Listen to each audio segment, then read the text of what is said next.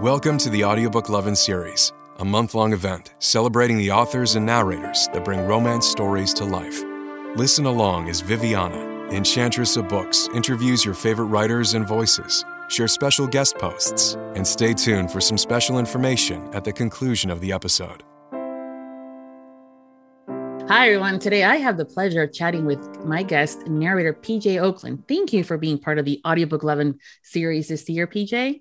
I'm so happy to be here. Thanks for inviting me, Viviana. Oh, of course. I have my wish list and I'm going, oh, I'm going to have PJ this year. um, why don't you tell us a little bit about yourself, how long you've been narrating, and how you got started? No boy. Um, well, how I got started narrating is uh, it was an offshoot of um, my acting career that was already going on. I've been acting for uh, professionally for what's coming up on uh, actually not coming up on just past 36 years uh, as a professional actor because I started really young. I was a kid actor and um, did you know a lot of uh, uh TV and you know some movies and stuff and stage and that was uh, you know my life for for decades. And then I was doing a, a Shakespeare production in Los Angeles and uh, which is where I live now. And this is uh, many many years ago and one of my castmates uh, was into audiobooks and we had talked about it and i had always wanted to get into audiobooks and uh, and she said yeah you'd be really good at it. And then these uh, producers um, who are kind of legendary in the business uh, at the time and still uh, bob and deborah Deyan of Deyan audio in la an independent production company but probably the biggest of every independent producer of audiobooks in the industry uh, they would always go to uh, theater in LA to find audiobook narrators because this was before everyone wanted to be an audiobook narrator. so they produced so much stuff and they'd like, you know, kind of stalk people at the stage door after performances and, you know, go up to actors and say, hey, you'd be really good at audiobooks. You know, uh, you should come audition for us. And people would freak out, like, get away from me. What's what's wrong with you people? Um, so it was uh, it was kind of funny, but that was their MO. And uh, they came to see our production. So my friend in the cast, uh, Abby, she introduced introduced me to them, and then I went and auditioned for them, and I guess you could say the rest is history. That was uh, wow, uh, many years and more than 500 books ago. So yeah. there you go, biggest yeah. part of my acting career now.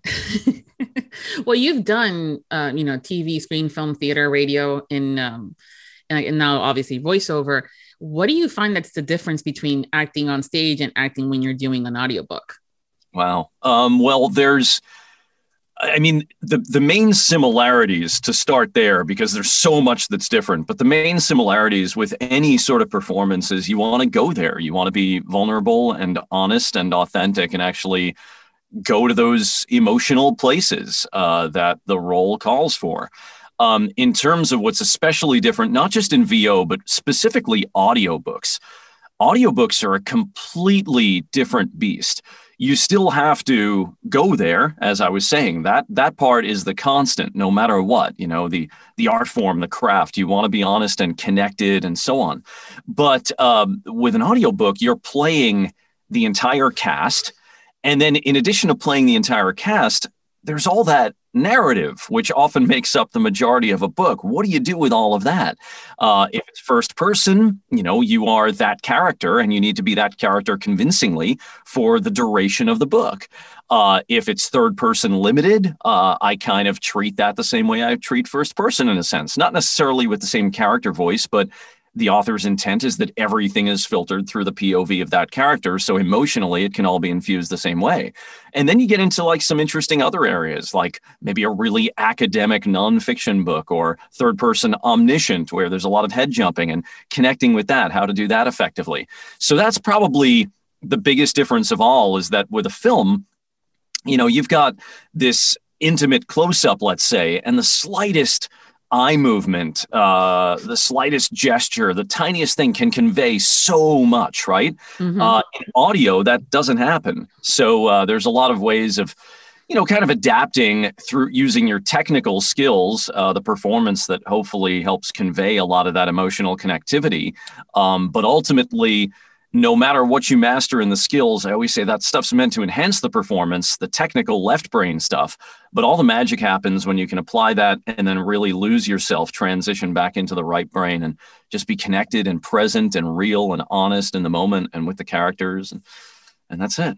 I always find it interesting because you know, in the the books, it's, and he screams. And obviously, as you're reading this, you're going, "Please don't scream in my ear." But such a great example of like those technical skills I was just talking about. Like, there is a way of conveying, uh, several different ways of conveying that the character has screamed without, you know, blasting into your mic and you know peaking and redlining your record levels and all that. You know, so that's a skill you learn that, like I said, enhances the performance, but the way I often, because I teach this stuff too, you know, I do of coaching in the business, and I often say like those technical things are meant to enhance the performance, but can never dictate the performance. If you suddenly make it all about the accents you can do, or the character voices you can do, or the little techniques you've learned, then you're not you're kind of in your head. You're not really there in the moment with the uh, with the material. So you don't want to lose that connectivity. Yeah, I mean, we could. There's always kind of kind of saying there's different types of narration and depending on who the narrator is you kind of like know what you're getting into there's mm. one for an example that i know that as soon as i pick up that book and he's the narrator i'm going to be read He's just going to do a couple of voices that are a little slightly different, but he's just reading to me. And gotcha. then if I pick someone else's uh, uh, book and it's someone else's narrating, I'm going, ooh, it's going to be like a play. right, right, exactly. because everything is so active and alive and dreaming, but also not so overdone that I'm going, dude, I can't focus on my Excel, Excel spreadsheets while you're doing that. as you're multitasking, you've completely yes. lost the uh, lost the book. Yeah, it's mm-hmm. interesting because that's something that comes up a lot too. I'd say there's no one right way to narrate because if it is, you know, it's a craft. There's going to be a lot of approaches, and I'm not a big fan of dogma anyway. So there's no one right way per se, but there is that sort of you know base requirement, that one main job requirement, which is connectivity to the material. And um, it's funny you mentioned like the reading thing, and uh, oftentimes I'll I'll expand on that idea and that I was just uh, the point I was just making, and say like there's a lot of concern about the advent of AI coming into the voiceover work, right? And. I say like that's where our job security is in don't be just a reader like the more connected you are to the material the more you know human choices and emotional connectivity you have that you make and infuse that performance with, uh, the more job security you have because uh, AI is going to get really good in a really short amount of time, but it'll never have a soul. You know, it, will never be able to fully do. It's it's what I always say. Like, what does the A stand for? It's artificial. So you you be authentic and uh, and you'll be fine. Yeah, I know it's definitely a, a ooh, it's a hot topic, but uh, it's just one of those things where there's something about the human voice that when it's done right and you're conveying those um, emotions, it comes through the you, you, know your mic into my earbuds, right? Mm-hmm. And there's just something about that connectivity, like you said, to the material. And then I, as a listener, listening to that. I mean, I'm not a crier at all when I read books. The first time I did it, the author was like, "Holy shit, you cried!" And I'm going, "Yeah, and it's your fault, damn it."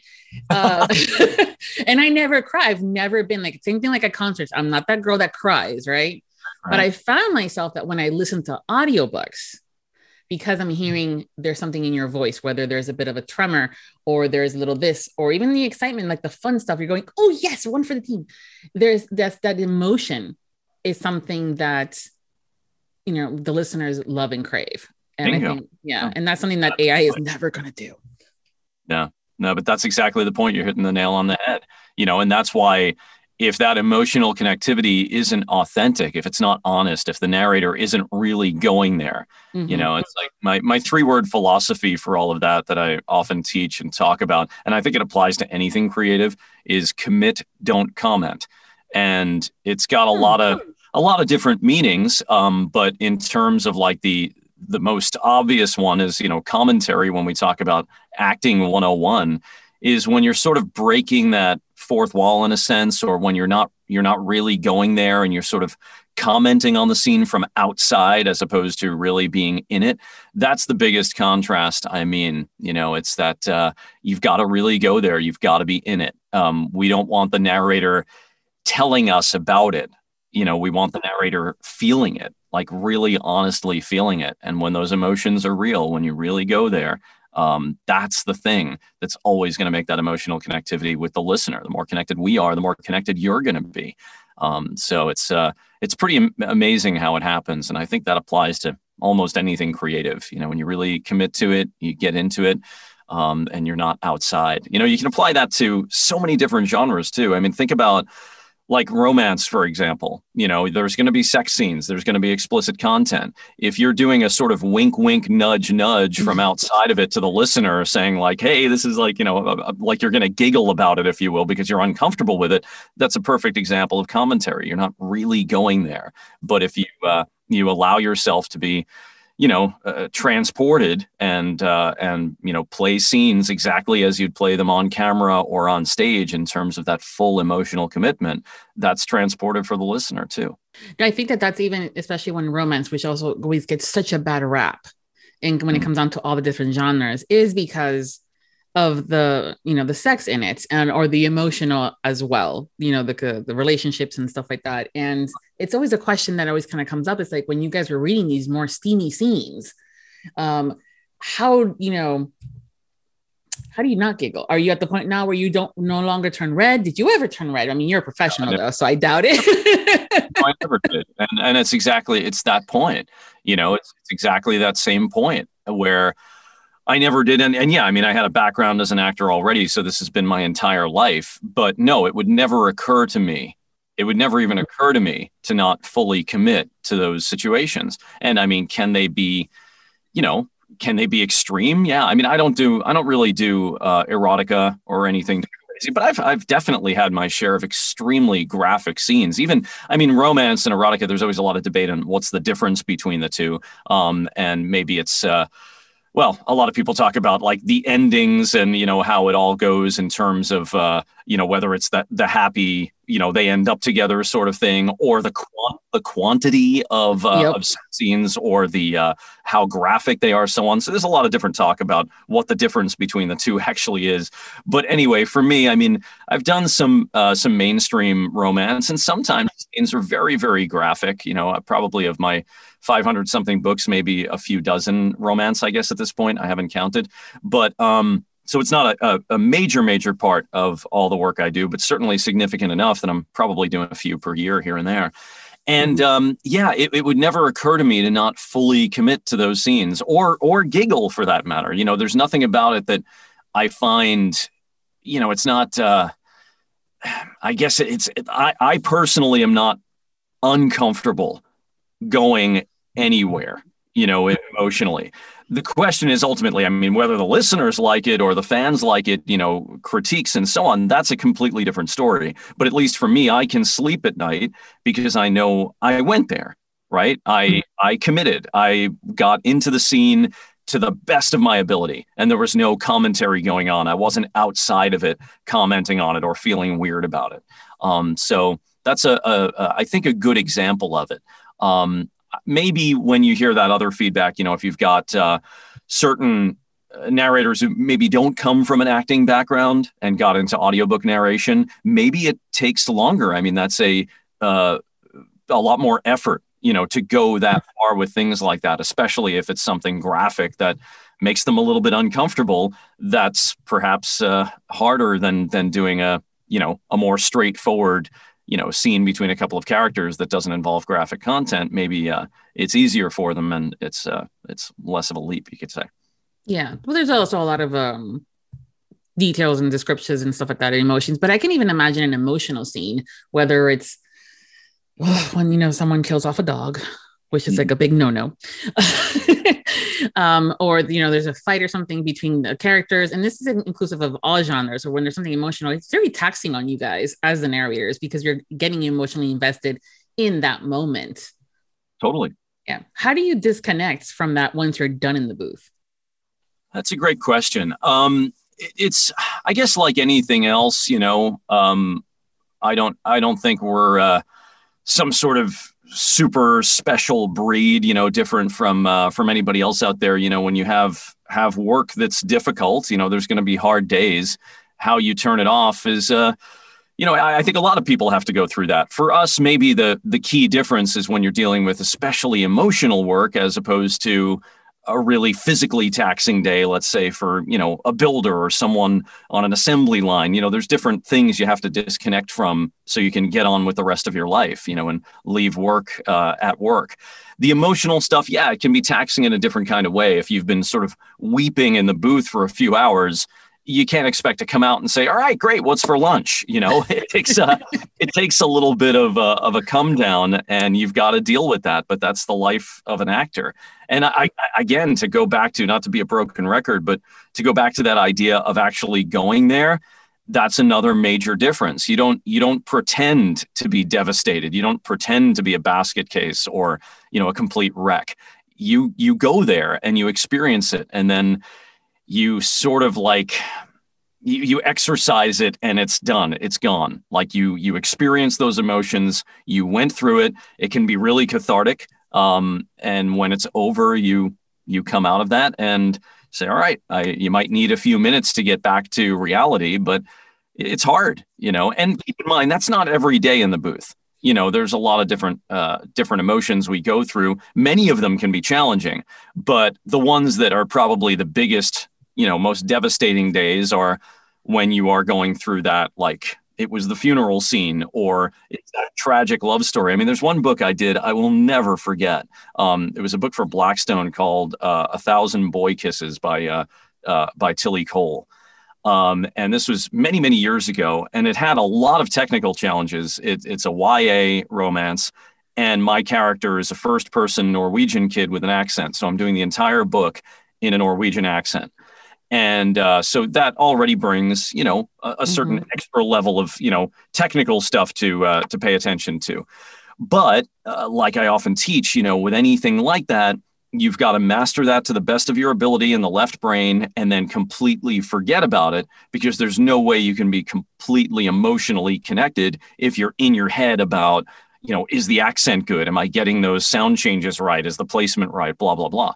So so that's number one but now we get to the fact that it is probably one of the most popular tear jerkers ever written. I mean, this book is devastating. You know, you look at the reviews on this book, um, you know, there's whatever, like a, a thousand something out there. And everyone just says, I have never ugly cried so much at a book. It is just devastating. But here's the deal while I was recording it, it was the same thing for me. I was, and in the appropriate places. In other words, I'm weeping, if you will. I'm sobbing. I'm a basket case when my character is a basket basket case. So, like, you let that stuff overcome you. You don't want the audio to be unintelligible because you're sniffling and weeping through everything, obviously. So, that's another technical consideration. But the point, once again, is that you're vulnerable. You know you really really experience that. So those were challenging days you know i'd come out of the booth and you're a wreck for a while you know i'll never forget that. Um, and it takes a little bit of an adjustment period like if in real life everyone's had the experience of you you know you go to a funeral and you know you're having that awful awful time of it all dealing with your grief and that stays with you. So turning it off is not as simple as just flipping a switch but like I say, I mean, that's our job. We have to feel stuff. And the more authentically we feel it, I think the better the performances are. No, absolutely. Totally. I mean, we can, we sometimes say, oh, yeah, they phoned it in. we can, yeah. And it's like, eh, it's okay. He that's, phoned it in there. yeah. And that's, and that's, you know, it doesn't mean the narrator didn't, you know, try their best. I don't think anyone sets out to phone anything in, but sometimes the connection, you know, doesn't happen. I think we're all totally guilty of that. For me, I'll tell you, Viviana, the the hardest ones for me are often when it's like this really academic nonfiction. You know, when you're trying to not let it become like the driest textbook ever, but it can it can be really hard. Sometimes it's in the writing, like it's not written, and you feel like, wow, this book wasn't written to be said out loud. You know, there's just nothing that gives you the opportunity to make it conversational, or there's you just don't get a sense of the author's feeling you know what they've you know what their thoughts and opinions are and feelings that you can latch onto and bring feeling to it. So it just comes across as really really dry. And i think we're all at some point or another guilty of that. You know there's choices to be made with every acting job and the extra pressure too going back to your question about how it's different from other things. If i'm doing a film right uh, like for example, I've got this this this movie I shot um, uh, very early on in the pandemic, and I've got a, a major supporting role in it. And it's funny because a major supporting role in a feature film means your screen time is probably like I don't know, I'm I'm probably like on screen maybe between 20 and 30 minutes out of like a 90 minute movie, right? Which is a lot for a film, but if I'm doing an audiobook and it's a 12 hour long audiobook and I'm the solo narrator, number one, I didn't get a month or two of rehearsal or all this prep time and the cast table read and all that and all this preparation time. Number two, I'm not playing one character that I can spend all of my preparation time figuring out who this guy is and backstory and motivations and all that stuff. I'm playing literally every single character in the cast. And number three, rather than what ultimately turns into 20 minutes of screen time that we're filming uh, over you know several weeks is 12 hours of performance time that i'm recording over one week. And that difference it's like yeah there's going to be moments that are missed choices that you probably could have made a better choice here or there or you know not not connecting in the way you'd love to but that's one of the biggest differences of all is when you just consider the workload and the exposure on the narrator. It's just you for the entire book and you're playing the whole cast and not just one character. That's a big difference too. Oh, absolutely. And it's such the variety too. The uh, you know the authors are bringing these little nuances to these characters that you also have to figure out. And hopefully they let you know ahead of time and not in you know you figure out in chapter 13 you know what is it, seven or eight that oh yeah he has a russian accent? Lovely. Right. that's why you gotta prep. You gotta do your prep because that that's not cool you know yeah. you, you have oh he's talking with a lisp. Okay. Right. Oh i guess i'm going back and redoing five chapters worth of dialogue now yeah. Not gonna happen. Yeah. Mm-hmm. yeah that prep time that prep is very important. Have you found that after so many books and as well as your experience as an actor that your prep is a little different or is it different from some of your peers you think? Or oh yeah sure. everybody's got their different systems. I think a pre-read is is really really essential. You've got to be informed. You've got to be able to make choices from page one that are informed from like the final page. It doesn't mean you're going to telegraph anything. That's not the point. It's just as the actor, you've got to know. You've got to like, what's the arc of the book? What's the arc of the chapter? What's the arc of you know the paragraph? What's the arc of the sentence? You know, knowing that where are these characters starting? Where do they get to? Where do they end up? Uh, all of those things, I think, you know are, are pretty essential for good solid prep. Sometimes we're in situations where you're really under the gun. A publisher's like i need your help. This is a crazy hot rush. You've got to start recording tomorrow. Can you drop everything and do this book? And uh, when those types of things happen there's only so much prep you can do. There's only so many choices you can make. And if you learn things along the way that you realize like if you haven't done a really good thorough pre-read when that you know circumstances prevent it and you find out that so and so has an accent and you didn't do it, that's going to result in some pickups or you have to, you know, sort it out, deal with that. I usually try to. We've got some tricks where you, you know, you can search a script for certain keywords and things like that. At the very least, to prevent major pitfalls like that you know, so you don't end up with 500 pickups because you need to change dialogue in its entirety for a particular character. You never want to end up in that situation. So there's things like that. But other other ways it's changed my prep over the years is um, I I trust my instincts a lot more. So from that pre-read, I might not be uh, making as many annotations. I probably am not. Uh, you know writing down as many things in the pdf of the script of like okay you know do this here do that there I trust my instincts. Once I've got that big picture perspective on the book, I know that I'll be able to ride the wave of it all as I'm recording really well because I'll I'll remember what I need to remember and the rest I I allow to happen kind of spontaneously and I trust it. Um, but there's still things like when I'm recommending to not only newbies but seasoned narrators alike, there's still things I'll do like if I'm going to be in a in directed sessions, you know, with a director, knowing that I'm not going to be able to take as much time to maybe look something up or whatever. I'm doing that stuff in advance, um, so I don't, you know, weigh down and slow down the uh, the recording process. If there's, I know a million characters in this book.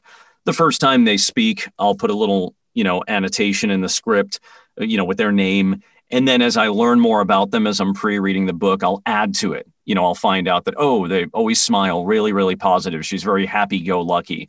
Um, and uh, and then I find out she's a real badass. Like someone talks about what a badass. Okay, put that in. All of these things. So then when I'm in the studio, or whether it's my home studio more than ninety percent of the time, or I'm working with a director in studio or something, I'll have those notes, and it turns into basically a breakdown for that character the first time they speak in my script. So I'm building that sort of you know backstory and all the choices that'll go into her particular voice her character uh, it's informed by everything the book told me. So I don't accidentally do something that, you know, maybe she's got this really tough, raspy quality to her voice.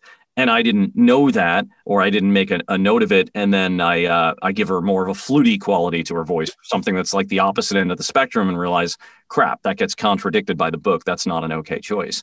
So uh, things like that, you know, you'll still do. It just depends on the circumstances. Cool. No, I know that the other thing too sometimes is some of these series, these books have are series and they have not just one or two or three books in the series, but like 7, 10, 15, 20. And that first character that just pops in the room for a second to say, Hey, dinner's ready now is the lead character right. in book 14. And you're going, I gave that one voice. Ooh, okay. all the time. It just it just happened to me, in fact. It's crazy. We uh, uh we we do I, I do a lot of different series for a bunch of different so sometimes my schedule is filled up, you know, with almost entirely these uh, these sequels and these continuations of series. Uh, it feels like that anyway. But there was one that um, uh, Justine Eyre, who's awesome. Uh, she and I were doing this romance series for a publisher, and I think it was I think it was five books, and we did them all pretty much back to back to back because they were backlist titles. They weren't brand new when we recorded them. The publisher uh, got the rights and said, "Hey, we want to you know turn this series into audio." And this was years ago like a, quite a few years ago, in fact, if memory serves. And it was just a couple of months ago that the publisher says, Hey, we have two new installments in that series. Do you guys remember that? So then Justine and I went through this like back and forth, you know, pulling up old emails and our notes and everything. And I stay pretty organized with that stuff. I try to keep, you know, keep everything. I keep old recording sessions and, you know, archive them. So I go back and I was like pulling sound clips from all these different characters. And of course, wouldn't you know, it's one of those series where there's like, you know, the, the, the female pack and there's like nine women and then the guys, there's like nine guys oh, and they all feature kind of prominently and they need to be distinct from each other because they're constantly in the same scenes with each other. So digging all that back up and going through it, it was crazy. And then to your point about how that insignificant character becomes a lead, one of these two new books was an anthology in a sense. It's these three short stories collected into one full length novel where uh, the author gave, instead of the two leads we've been with in the first person for the entire series, uh, gave these ancillary characters their own first person short stories. So it's like, oh, that character that we met in like book three is now back with their own, you know, 150 page short story that, that's in first person with a totally new love interest and what have you. So that was uh, that was quite the challenge. But yeah, it happens all the time. Mm-hmm. I love Justine. She's awesome. She's great. Yeah. Mm-hmm. Yeah. If you had to choose between acting on stage, film, and TV and voiceover like audiobooks, which one would you choose? Oh boy, come on. That's like I said pick one of your puppies, man. Um, uh, At least I didn't ask you which is your favorite book to narrate. you know, it's so hard. I, I, here's the deal. I will be eternally grateful for the audiobook work I have, the audiobook world and community in general, because after hoofing it as an actor with stage and film and TV for decades, uh, even before I got into audiobooks, and now, you know, more than a decade in audiobooks and all the work I've done. Somebody asked me that one of the uh, earlier times I was speaking publicly about audiobooks, like, what do audiobooks mean to you?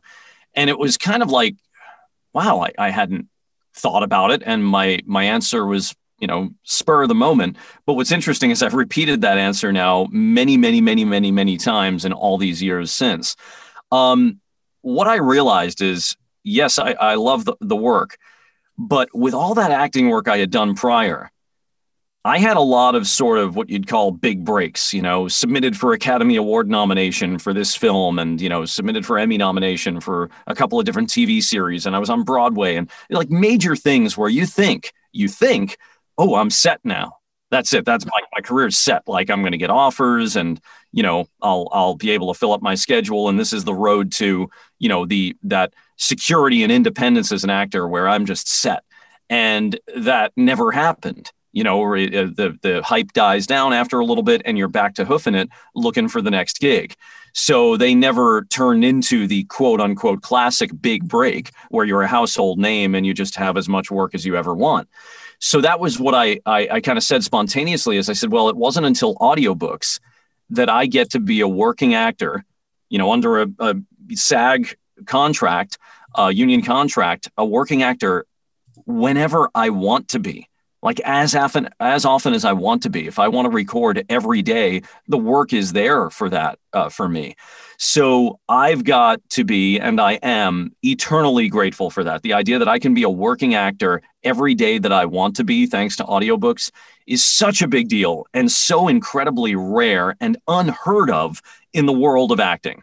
So that um, has has got to be you know the most important meaningful thing that i can you know work so much in my career because of audiobooks my favorite thing though to answer your question i gave that as a preface because audiobooks are a love of mine for so many reasons but film uh, is uh, just been in my heart and soul since i was a kid and just when i'm on a i'm on a film set and i'm spending all that time with one character and the experience of uh, of shooting and bringing some something like that to fruition. I think that's still my love. Um, probably of all of them, if I really, really, really had to pick, I'd probably put film at the top.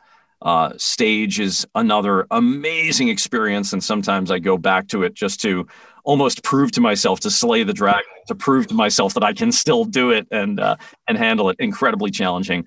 And then, like I say, for the uh, for the community and for the regularity of the work, uh, I adore VO. Mm-hmm. Well, I think this there is obvious differences, but there's also it's very lonely doing audiobooks. Yeah, exactly.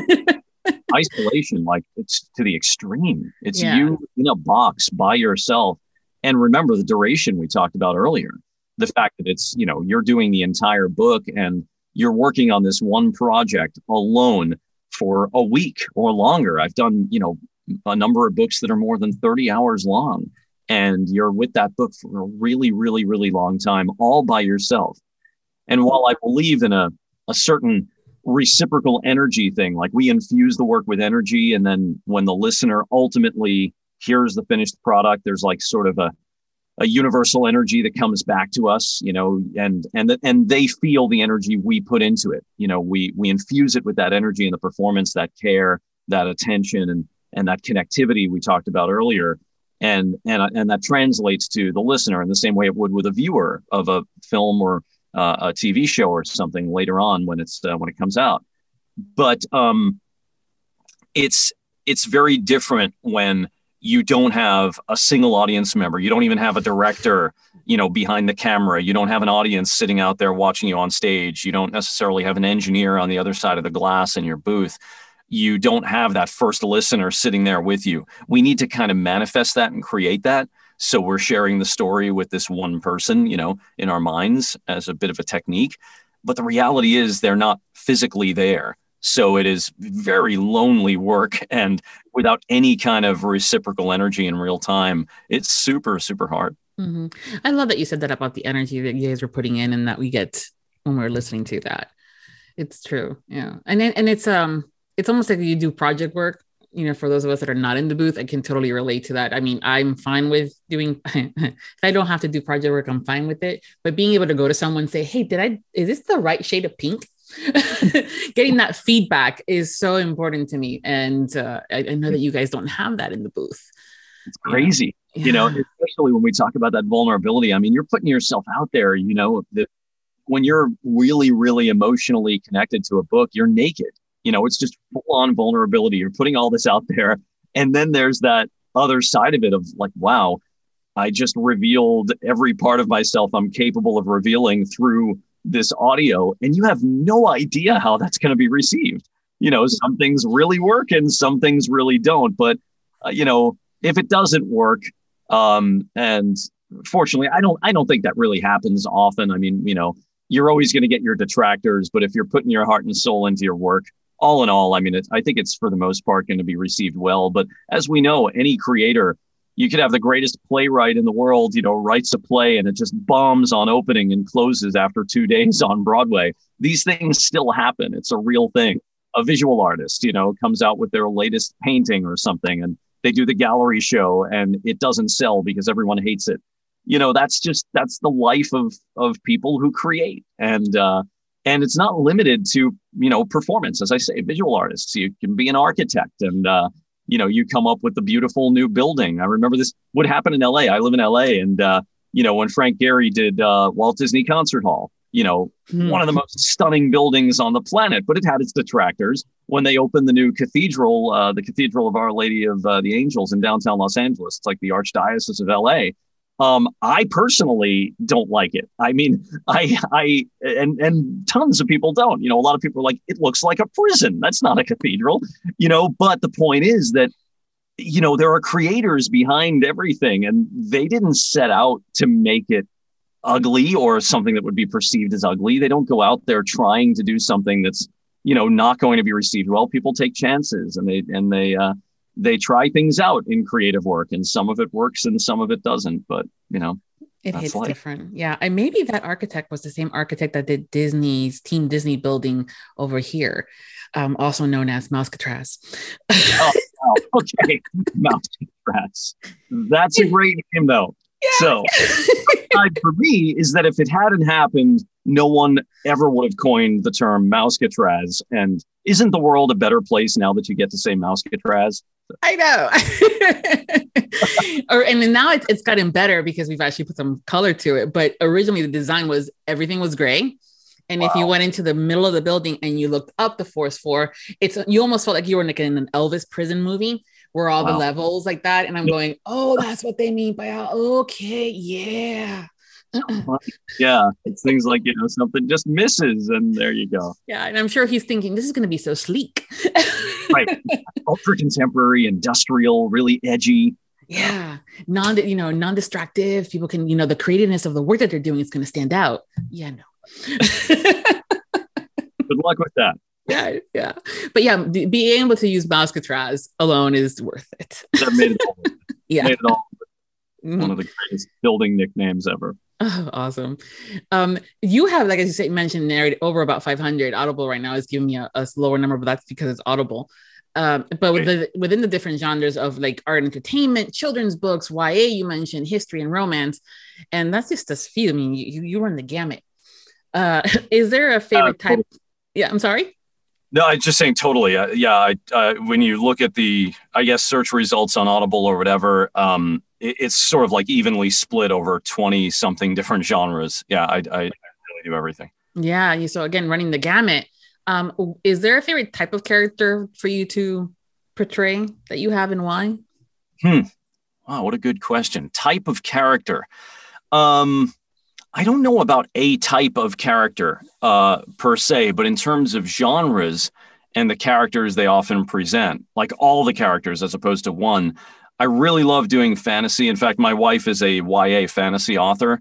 Um, and uh, she writes other stuff too, but her biggest series is a, a series called Of Cats and Dragons, and uh, and I narrate those. Those are all written in third person limited, and uh, the, the POV changes through a few different key characters. Uh, the biggest lead of all is uh, is Omen, and uh, he's um uh he's great. You know he's he's a demigod and he's young. It's a ya thing. And uh he's always questioning you know getting into trouble with his parents as he goes off on these crazy adventures.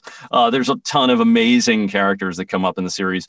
They've become not only are they sort of fan favorites, I mean, they've developed an incredible following. People really, really love these books. Uh, there's seven of them out now. We just released the seventh not that long ago. In, and then, in addition to the seven main books, there's like other short stories out there and whatnot. But um, uh, they they are a blast to narrate, and I know the characters so well, um, so I adore that uh, and and just fantasy in general. You know, getting to play the different creatures and all the different ages. You know, you can have the village elder comes in, you know, alongside the hero, the different ages, the different levels of uh, of wisdom, if you will, and all the uh, the creatures and characters that come around. That's that's a treat. You know, I, I I think I excel with that kind of thing. It's one of my specialties. So when I have that challenge in front of me, it just makes the process a lot of fun. Uh, and keeping everyone unique. You know, you're dealing with hundreds of characters over the course of uh, of the series. Um, and what else? Like, I guess I do a lot of thriller. You know, so like international spy thriller types of things. And with those, that's where my accent skills really uh, come into play a lot too. They do with fantasy also, uh, even the series I just mentioned. But um, but with those kinds of things, you'll often have, you know, the Russian and the Greek and the Italian and the Romanian talking to each other all in the same scene. Keeping all that straight uh, is uh, is pretty fun, and uh, I have a, a, great time doing that kind of thing. Also, just with the level of action and the intensity of those types of books, uh, that's a blast. Um, even though I don't do them a ton, uh, romance is a lot of fun just because I love I love the emotion of them. You know, um, you might have a kind of stoic male lead in some cases, but the narrative, you know, th- this is a fun thing I don't talk about much, but it, I love the fact that with books, unlike with a movie, for example, all that narrative, you know, it's not it's not just filler. It's the stuff where, like, even if let's say this character is stoic on the outside, I'm also I'm often saying things like, well, during all that narrative, if it's written in first person or third person limited, he's not doing that overtly. You know, he's experiencing and feeling all these things on the inside. So even if he's like Mr. Tough Guy on the outside, you're getting that like whirlwind of emotion on the inside that gets revealed through that narrative.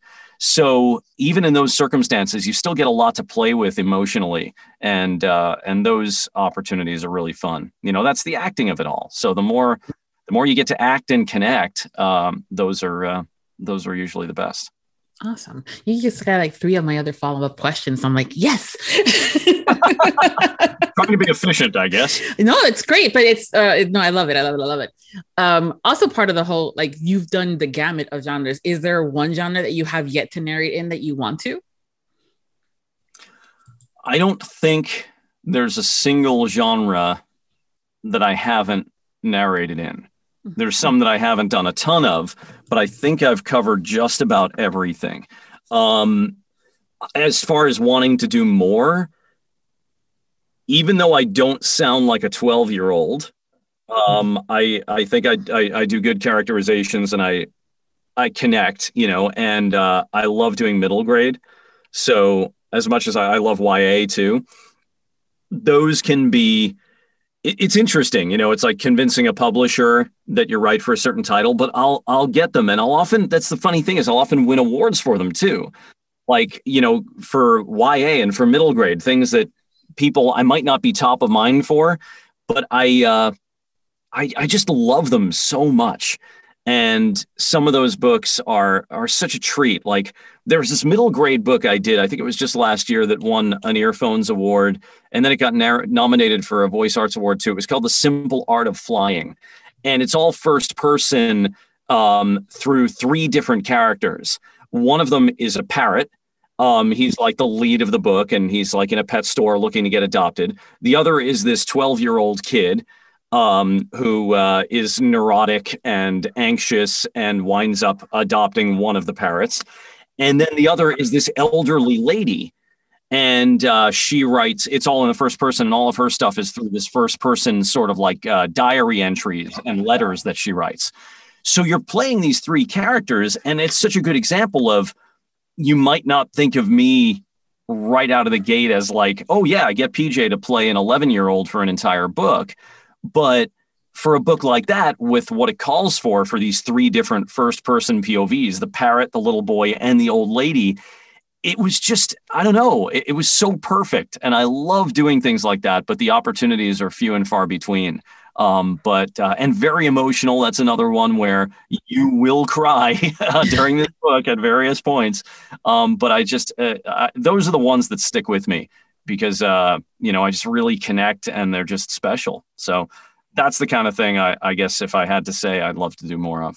That's great. I think sometimes you guys do get a little typecast. Yeah, totally. Even in audiobooks, you know, it's like, oh yeah, he's the the this voice or he's the bad guy, and instead of going, you do know his range is bigger than that, right? Yeah, which is why I love about casting. Yeah, yeah, casting in general is like that. And now that I wear my producer hat a lot of the time, you know, we're doing a, a ton of books for for a number of major publishers. I'm doing the casting, you know, or I'm uh, at the very least, our company will facilitate the casting, and that we're collecting the uh, auditions, which in some cases the publisher will pass along to the author to make a decision, depending on who's got the final say. And uh, in developing these audition packs and being involved, I, I'm guilty of it too. I think anyone who's in casting knows what that's like because you have an idea in your mind of who would be good at X.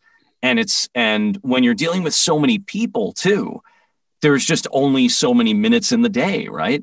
So it's hard to keep track of there's that person and their brand when you think of their brand like what they do what they're known for the emotional reaction you have to when their name comes up. Oh yeah they do x. And it's hard sometimes to consider like well they also do y and z and d and h and all these other things. Um, that's uh, that's challenging. So i understand why it happens in casting but from the actor's standpoint it's always like hey why didn't you think of me for that you know? Yeah. I think author nowadays are getting better also of like having the conversations with the the readers and the listeners and mm-hmm. asking mm-hmm. us hey who are your favorites or who do you think needs more like is such a good one but for whatever reason hasn't hit that one book that goes everyone's listening to at the moment and things like right. that so it's good right. when that happens my favorite is like oh i want sebastian york and i'm going I have a couple of voices that are in the realm of a Sebastian York, but it's not Sebastian York because he's actually booked for the next 15 years. there you go. Yeah, it's fun. Um, speaking of the voices and stuff like that, many people do not like the sound of their own voice, myself included. Are you one? I mean, do you listen to yourself in the in the books that you've narrated or anything else that you've done? God, no. Yeah, no, I, I, I, it's very hard for me to listen to anything I've done because all I hear is how incredibly awful it is. And I can't imagine anyone in their right mind would choose to listen to it and all the things I would do differently. So there you go 36 years as a professional actor. Um, lots of awards and everything else. And I, you know, it's the classic actor.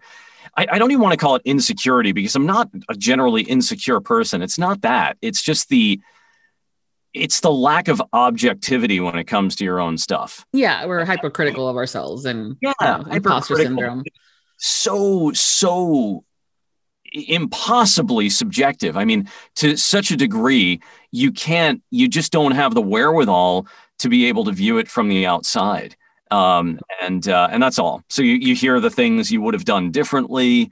You hear like, oh God, that just sounds so unnatural and what was i thinking but i think back to in the moment i was really in it you know and that's the solace of the whole thing is i can say no no no i know that when i was doing it i went there. Whether that translates or not you know whether listeners love it whether it does well with reviews i don't know. And that's for everybody else to decide. But the stuff i have control over is did i go there? Did i do the work?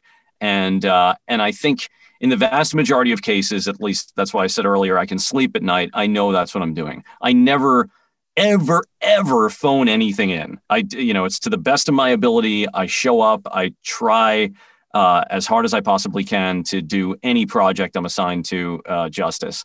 Um, again, whether you succeed or not is in the eyes of the beholder, but uh, but I just I I take it really seriously to always try and do my best work. Mm-hmm. Yeah, no, it's always difficult. I'm going, ooh, I could have said that differently, or oh, there's my little lisp or something like that. So, yeah, well, you know, you think you, you made me feel much better because if you're doing it for 36 years and you're still thinking that, I'm like, I'm good. I'm okay. I, I, feel like everybody kind of does. I mean, there are there are some gods among us who uh, are very willing to to say, "No, I'm awesome," and then they move on. Um, and uh, you know, it's the the rest of us mere mortals. I think always struggle with uh, you know, am I am I really doing my best stuff? And if you happen to listen to yourself or see yourself, that's the other thing. If I see myself on camera, you know, I uh, I'm usually pretty willing to accept, you know, I did my best with it, and that's you know, it seems like I was I was very well connected. I remember what it was like to shoot it or to record it, and like, all right, that's that's cool. You know, I did my thing, but it doesn't mean I want to watch it or listen to it. oh, at least we're all in the same boat. Um, speaking of being in front of the camera and audio, you have been a co-host of the Audies Awards Red Carpet Show with your fellow uh, co-narrator uh, Suzanne Elise Freeman for about a few years now, right? It's been a few with years. a couple of exceptions. There was Yeah. um, most recently that did something different this year, and then, uh, during the pandemic, we did a virtual one, which we Yeah. shot at the house, which was really fun. Uh, yeah, yeah, there have been some variations here and there, but yeah. Yeah, that was how was that whole experience? I mean, uh, before pandemic and then after, maybe it has, you know, how was that for you? Because it's kind of how also how I heard your name for the first time was the first time that you did one of those red carpets. I'm like, hey, who's that?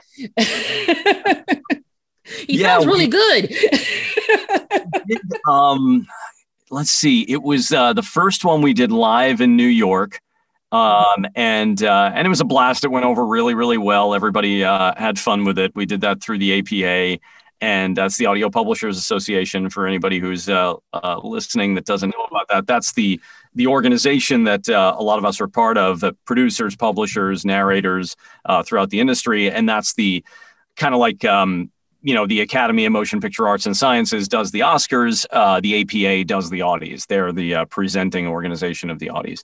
And um, so so we did it in person a couple of times. We did the uh, the virtual one. It was very very different doing the virtual one because you don't have the people you're interviewing with you. So we had to get creative on you know recording the intros and outros. It wasn't live so it was so bizarre and i gotta tell you i mean what a great example of the whole commit don't comment concept because you're it's a performance. I mean you're pretending literally in the most ridiculous way that you're having a conversation with another person and then it's going to get cut together later. So there were a lot of moments of like you ask a question and that person's answer is going to be pre-recorded on video and they'll insert it into the final show and I gotta say, I mean, we we got so much uh, amazing feedback after that. Um, there was a huge technical glitch when it broadcast when they aired it. That one, uh, like it, it wound up on a half hour delay because the whole system that they they had to air everything over YouTube or something f- went down. So it was a big disaster. But then they they started it over from the beginning, and the feedback we got was amazing, and it cut together so well. It was kind of it was funny and it was kind of charming, and uh, and all the bits and the cutaways all really came together. It was uh, it was kind of crazy how it worked out. But we had Great. fun.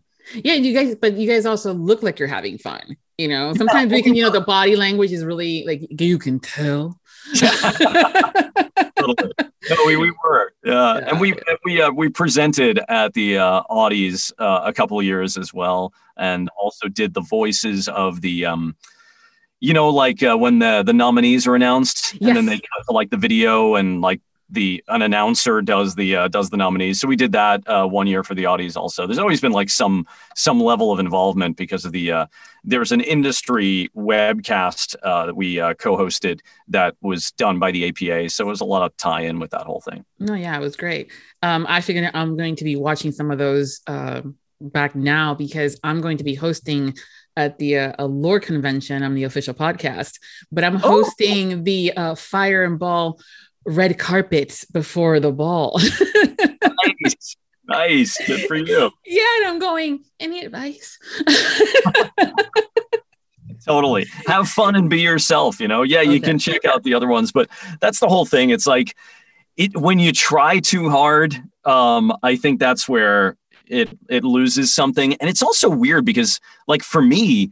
There's this constant evolution of you're you're always wanting to to be relevant, and I think the only way for that to happen is you have to change with the times. You know, it's sort of like in the VO world back in the day when I first started, even when I was a kid, there was a lot more of like the quote unquote announcer VOs. And now you go to like the last, I'd say it's even more than 10 years now, where the the note was always this director likes it real. We don't want, you know, announcer types, just really, really conversational and casual and real, blah, blah, blah. That would apply to on camera too, like for TV commercials and everything. So that became like the regular note. And what's funny is in this day and age, if you look at you know the rise of youtube stars and you know tiktok stuff less so i'd say but especially youtube stars there's something about just that real authentic be yourself don't try too hard let the humor come from you know just natural funny timing and charm and you know sometimes like a little deadpan look can be the funniest moment of the whole thing. Uh, it's uh, it's not always about the the material you're writing and all the canned jokes and everything else. It's just are you you know are you there? Are you present? Are you a likable personality that people are going to connect to and have fun with? It's really challenging because it's a uh, it's not a scripted thing, and actors are really comfortable with scripts. So you get into that environment, and it's like I don't want to blow this, but uh, you know it's tricky. And plus, plus, it's for all your peers. I so know. it's like no pressure. no pressure at all. Exactly. Like, don't screw this up. you know, yeah. I know, but it's it's gonna be a fun thing, and I know now at least I have like, what would PJ say? What would PJ? Uh, yeah, you'll be amazing. You'll No, be amazing. thank you. Yeah, um, yeah. This is going on in September, so I have a couple of months to mentally wrap my head around that. Um, in person too, right? I'm sorry. How cool that it'll be in person, like an in-person event to look forward to. I know. Yeah, this is the first one this year. Um, probably the only one that I'm doing this year. Um, there's a couple of ones in here and there that I've- I'm doing some panels for, but it's this was a whole like over the weekend kind of a thing. It's a, and it's only um, I'm not sure if you've heard of it, but the Allure is specifically just for audiobooks. Right. and and so you'll have the authors along with their narrators there and it's just like wow because you guys have gotten so popular that now you you're being asked to come to the signings yeah. and it's almost like a small group of uh, people you know like a table or two but this thing is the entire event Amazing. Yeah. No- I've, no I've pressure. heard the name come up. Uh, not something I've been associated with yet, but uh, where is it going to be? in chicago Chicago. Cool. yeah so i'm like i get to go back to the bean go, exactly. The shiny bean. yeah shiny yay uh i'm easily entertained That's a, Yeah. that's. I understand that one though. That's a that's a very entertaining sculpture. Yeah, no, it's just fascinating. But anyway, I will definitely send you the information in case you have the uh, availability for you to check it out because it's going to be That's fun. cool. Yeah, Very nice. Good for you. I'm glad. Oh, Uh, I'm glad thanks. about your involvement. That's cool. yeah, it's going to be fun. Like I said, what would PJ say? Remember PJ's words. Be yourself. Okay, good. when you're not working, what do you do for fun? Dogs. Uh, Camilla and I have three rescue dogs, and they take up uh, all of our free time. We do hikes every day. We start uh, usually uh, with a, a good morning hike, like very, very first thing before uh, even before morning coffee. We do our afternoon hike. So we try to stay really active with them, play with them. We've got our our the newest, our puppy Zeppy. She's hilarious. She's not even a year old yet, and she is indefatigable. I mean, this dog will go after the tennis ball or whatever you're playing fetch with seven between seven and eight thousand times in a row uh, and still not be tired. So uh, so wearing her out is definitely uh, is definitely a full-time job. But uh, so we do that. Um, we've got um, a cool place. We're up in the hills in la and uh, uh, you know just hanging out at home. I gotta say it's it's almost embarrassing how i feel like we kind of I- I've said in the past, like almost won the COVID lottery, if you will, or the lockdown lottery, insofar as because I already worked at home. Camilla's an author. She writes from home. I have the home studio. I produce from home and I coach from home. Um, there were so few changes that when things started to happen in 2020, um, there were so few changes that we needed to put in place that we just felt so lucky that we're already set up for this and we like being home. We have the dogs. It's a nice place and you know we have space. We have some room.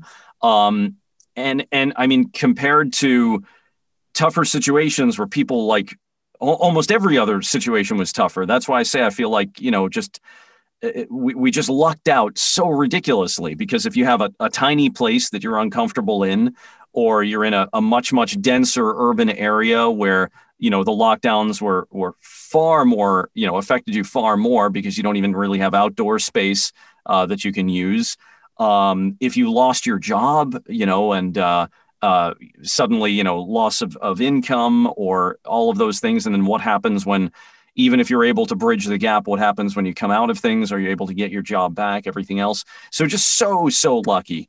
Um, and i know that wasn't really your question but in terms of what we do you know for fun in the downtime it's kind of like what we always do. You know it's just enjoy the place enjoy the neighborhood enjoy the mountains over here in this part of the city uh, play with the dogs you know use the backyard and uh, and there you go. You know it's just uh, we enjoy the time here. It's really it's really cool. It's super chill and um, and i'm able to pop in and out of work as often as i need to which is a lot. I'm kind of i'm a little ridiculous because all three hats i wear are very very full time um, and i don't really have a whole lot of downtime and i've often joked in I guess as self-deprecatingly a way as I'm capable of that I really suck at time off. So uh, having a nice place when the time off happens, at least you know I, I stay close to everything and uh, I've got a good family. Yeah, that's good. No, I, I think it's uh, many people that have their own businesses and are entrepreneurs wear those many different hats and you always kind of feel like you have to keep going in order to keep the momentum moving forward. Um, and then you're going, wait, downtime, vacation, what is that? it's like, wait, we're going to go somewhere for the purpose of not doing anything. I don't understand. Yeah. Yeah. I've, I've had to um, sometimes leave the laptop at home. Oh God. I know. It's like, but, but, but what if something happens? And they're like, they'll survive. And I'm like, no, no, no. But what if? And, and they're like, listen, vacation. I'm like, damn it. Uh, yeah. So yeah, yeah. I've never been very good at that. No, me neither. So I, I feel you. Um, June is not only audiobook month, but it's also the kickoff of summer. And being that you live in California, it's almost like you're in summer all year long, but similar to here in Florida. Um, is there, what is your favorite thing to do for the summers? Um, the the big difference for me when summer rolls around is uh, the swimming. Um, I've I've added now swimming not not that long ago to my sort of daily exercise regimen, and the way our uh, we have a solar heater for the uh, for the pool, and what's cool about it, even though you're in Southern California, it uh, it makes the pool you know warm and swimmable from April to October. That's about the range so um, so here we are, um, and uh, and that means I get to uh, I get to swim every day. So that's the biggest difference. But we are a pretty you know. It, you, you can't complain about the weather in Southern California. I mean, it's it is truly ridiculously perfect.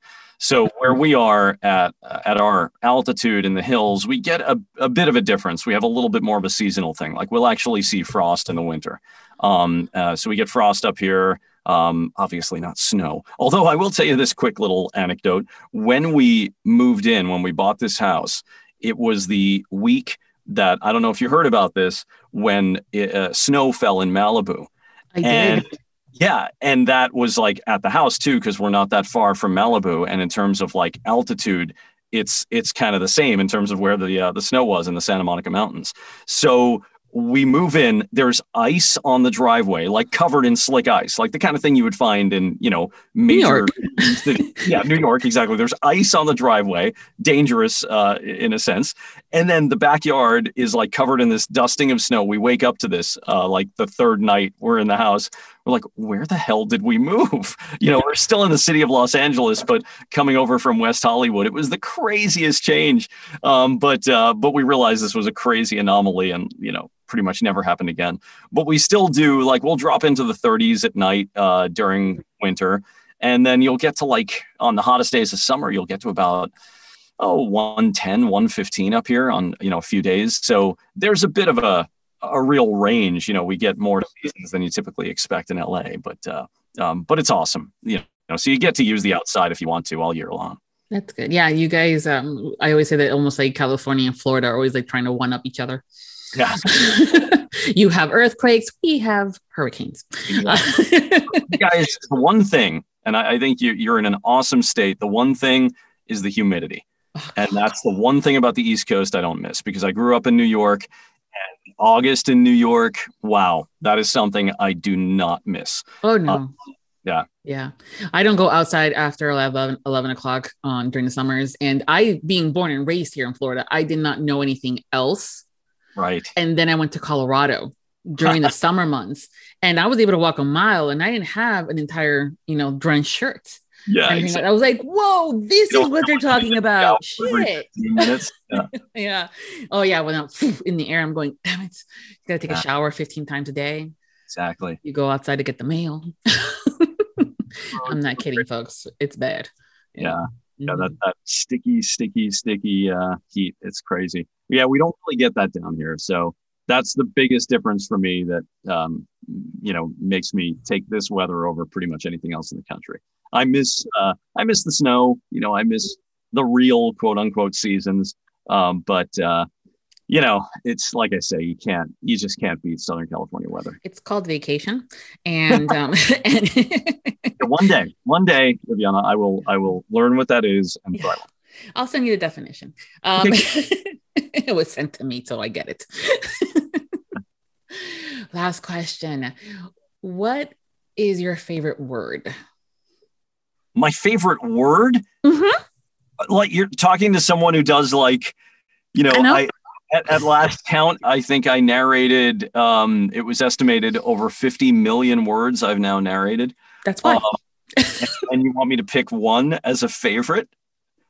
Ah, oh, boy. Say your your wife's name and just totally like. Yeah, that's not a bad one.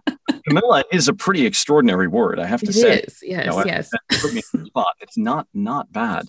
Um, I uh, I got you. it would also, yeah, absolutely. I mean, she's she's got to be at the very least tied for first place. Absolutely. Um, at the moment, my favorite word is the puppy's full name, which Ooh.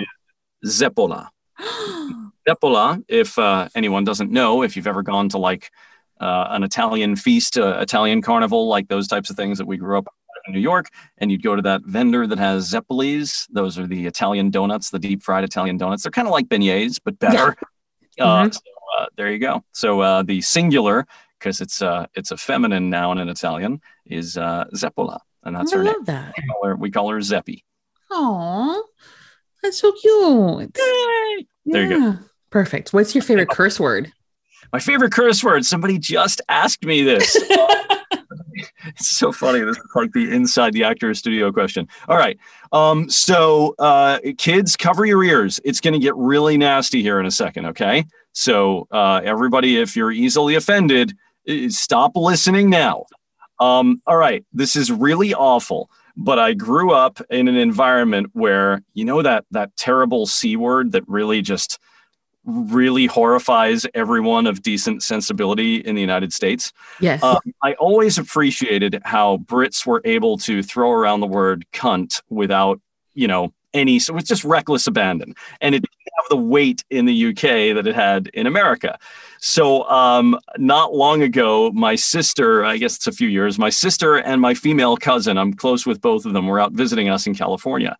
So, uh, my wife, my sister, my cousin, and then me, the one guy at the table, we're out to dinner, and I start to wax poetic about the British usage of cunt, which I knew would horrify my sister because growing up, it was like, bloody murder. I mean, if you if you were to use this word or she would come in contact with it, you were like Satan personified. So by the end of the conversation, they were all pissing themselves. They were laughing so hard. My sister was using it, adopted it, and I felt so proud of myself.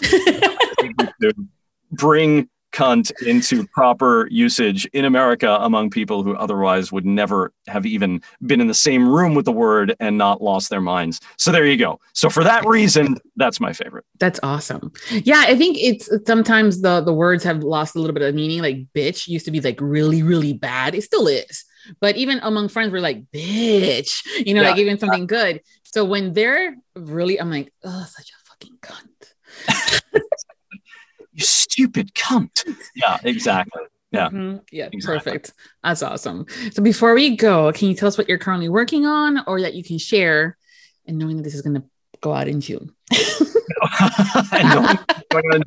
um, okay. So um, what can I share? Okay. Wait, here's a good one. Mm-hmm. Wait, I'm going to share one that isn't audiobook related. I'll tell you about some audiobook stuff, but I'm going to share one that isn't audiobook related. Okay. And yeah, it's yeah. perfect for the timing and perfect for June is audiobook month, even though this isn't an audiobook thing.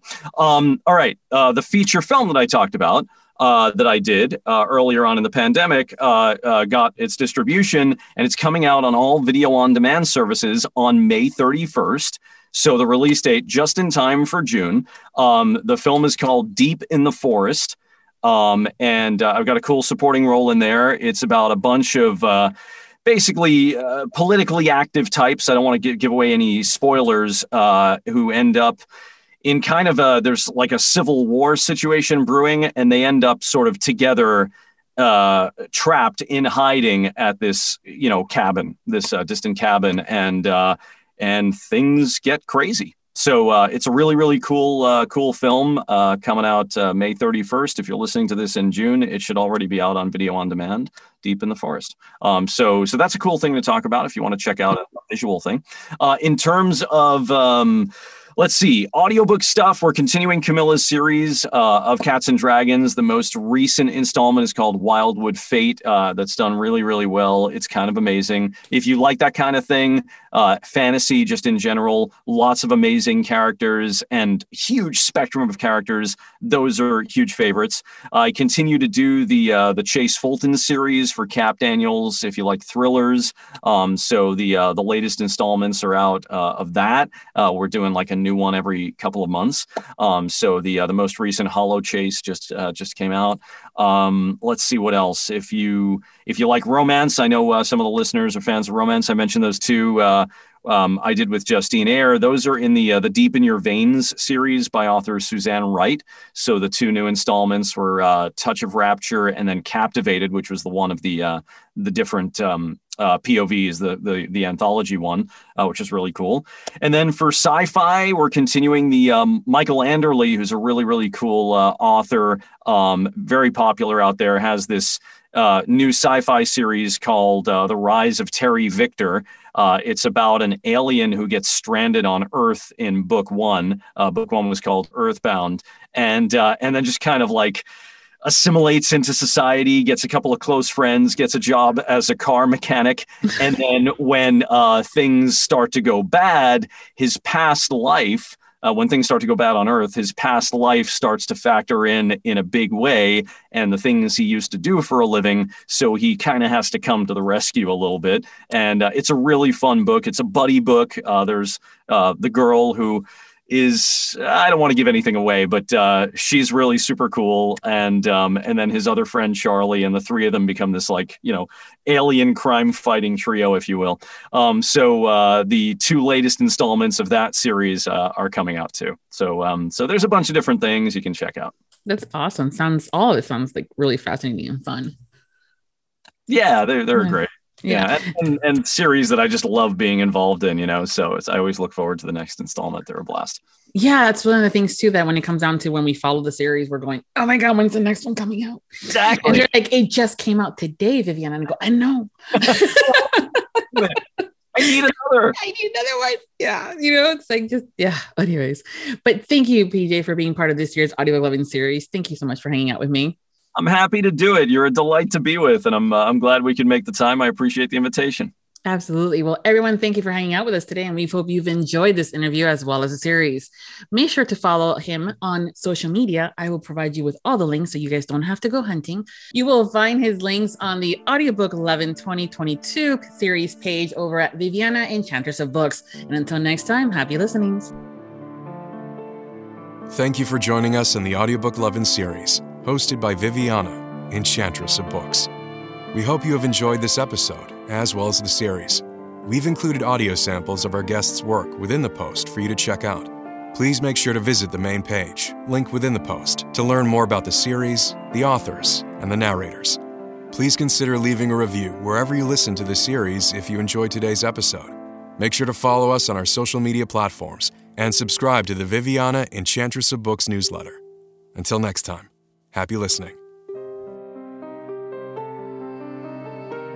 Audiobook Lovin' hopes you've enjoyed this program.